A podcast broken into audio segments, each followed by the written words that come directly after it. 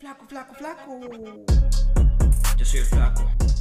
Yo soy el flaco. Yo no soy gordo, soy flaco. Fue William Shakespeare el que dijo que los cobardes mueren muchas veces antes de su verdadera muerte, pero los valientes gustan de la muerte una única vez.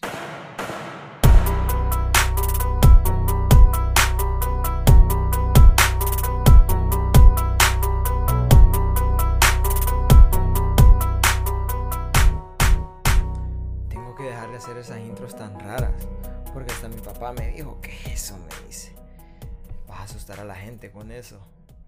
Pero es que hay que meterle drama para que no se me aburran en los primeros treinta segundos, para que digan, uy, va a ser interesante de lo que va a hablar, aunque lo único que voy a hacer va a ser buscar frases en Google. Y es que no es paja que eso hice, yo solo busqué en Google frases sobre la muerte, y el primer link que me salió, en ese me metí. ¿Para qué me iba a poner a buscar más si me salió esta frase maciza? Los cobardes mueren muchas veces antes de su verdadera muerte, los valientes gustan de su muerte una única vez. Yo no le voy a explicar esto. Esto es una representación de una clase de universidad. Van a ir a investigar por su cuenta y me van a mandar un informe antes de las doce. Gracias.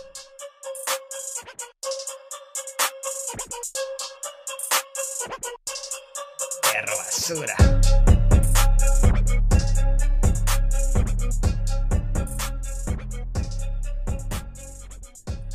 Cuando yo sea catedrático, voy a ser perro. Voy a ser de esos manes que no le da, no les da tiempo para nada y que no les da clase, que les ponen los exámenes difíciles. Yo me voy a desquitar todas las que me han hecho. Pero hoy ando de buenas y ustedes están escuchando esto para relajarse. No los voy a poner a pensar más de lo necesario. Entonces vamos a desglosar un poquito el significado de esta frase para ir entrando en contexto. Lo malo de nacer, y esto va a sonar bien depresivo, pero lo malo de nacer es que nadie te avisa que la vida va a ser difícil. La vida es bonita de, de, de los tres años hasta como los doce. Hasta como los doce uno ya dice, uy, qué bonito que es vivir, qué bonito todo. De los doce a los quince, ahí depende del tipo de adolescente que fuiste, ¿va? Porque hay mara que a los doce ya empezaron con un hoyo, ya van quince y todavía andaban. Y allí ya, ya se habían metido a rollos que no, pues. De los dieciséis en adelante pasamos del modo aficionado al modo leyenda. De los dieciséis en adelante es donde empieza lo bueno. Ya las clases ya no son lo mismo. No es lo mismo noveno grado que décimo grado, hablando en cuanto a dificultad, ¿verdad? Porque ya sabemos que no es lo mismo, pero la dificultad aumenta de manera notable. Y las amistades no digamos. ¿O a quién no le pasó que lo cambiaron por un novio o una novia? Ahí estabas con tu amigo, al rato se enamoraba el muchacho y ya ni te hablaba, ni te paraba bola. Y si eras mujer y tenías un amigo y el man tenía novia, la novia salía medio tóxica ahí y le prohibía que te hablara. Y a esa edad uno todavía está madurando, uno todavía está formando su personalidad. Entonces ahí es donde empiezan los roces con los papás también, porque ya no pensamos igual que ellos. El punto es que la vida se va poniendo más difícil y más difícil, cada vez más difícil. Y Shakespeare, Shakespeare, me siento bien culto ahorita, y él menciona a solo dos grupos de personas, los cobardes y los valientes. Y este cobarde se distingue porque cuando la vida se empieza a poner difícil, él muere a sí mismo, él muere a sus convicciones, a sus sueños, a sus talentos, los echa a un lado. Y solo es un ser andante que respira, come, duerme. Y eso es todo lo que hace. En realidad no vive. Ahora, el valiente no muere a sí mismo.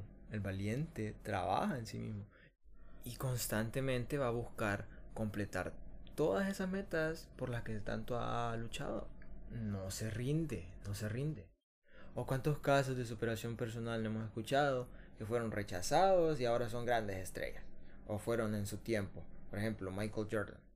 A este man la vida le dijo que no una vez y le dijo que sí seis.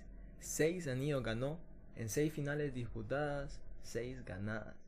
Ahora, ¿se imaginan lo distinta que hubiera sido la vida de este brother si el man en vez de seguir intentando hubiera dicho, la verdad que esto no es lo mío.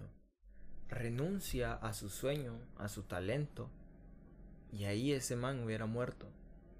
Hubiera seguido viviendo físicamente, pero muerto por dentro. Hay que entender que no vamos a ser buenos en todo.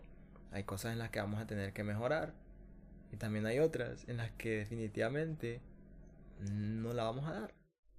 Y el problema es que hay personas que se encargan de decirte que no sos bueno en algo, como que si les hubieras preguntado. ¿Y cuántos no habrán abandonado sus talentos solo porque el peso de la opinión de otra persona fue mayor al peso de sus convicciones? Y murió. Y a esto se refiere William Shakespeare, que mueren. ¿Y cuántos sueños no puede tener una persona y morir a cada uno de ellos? La muerte está hecha para experimentarse una vez. Vos no sos ese comentario negativo que recibiste mientras hacías algo que te apasionaba. ¿Por qué vas a morir a eso? No seas matapasiones. Debemos morir a nuestros errores, a nuestros defectos, a nuestro pasado, a nuestro trauma, a nuestro dolor.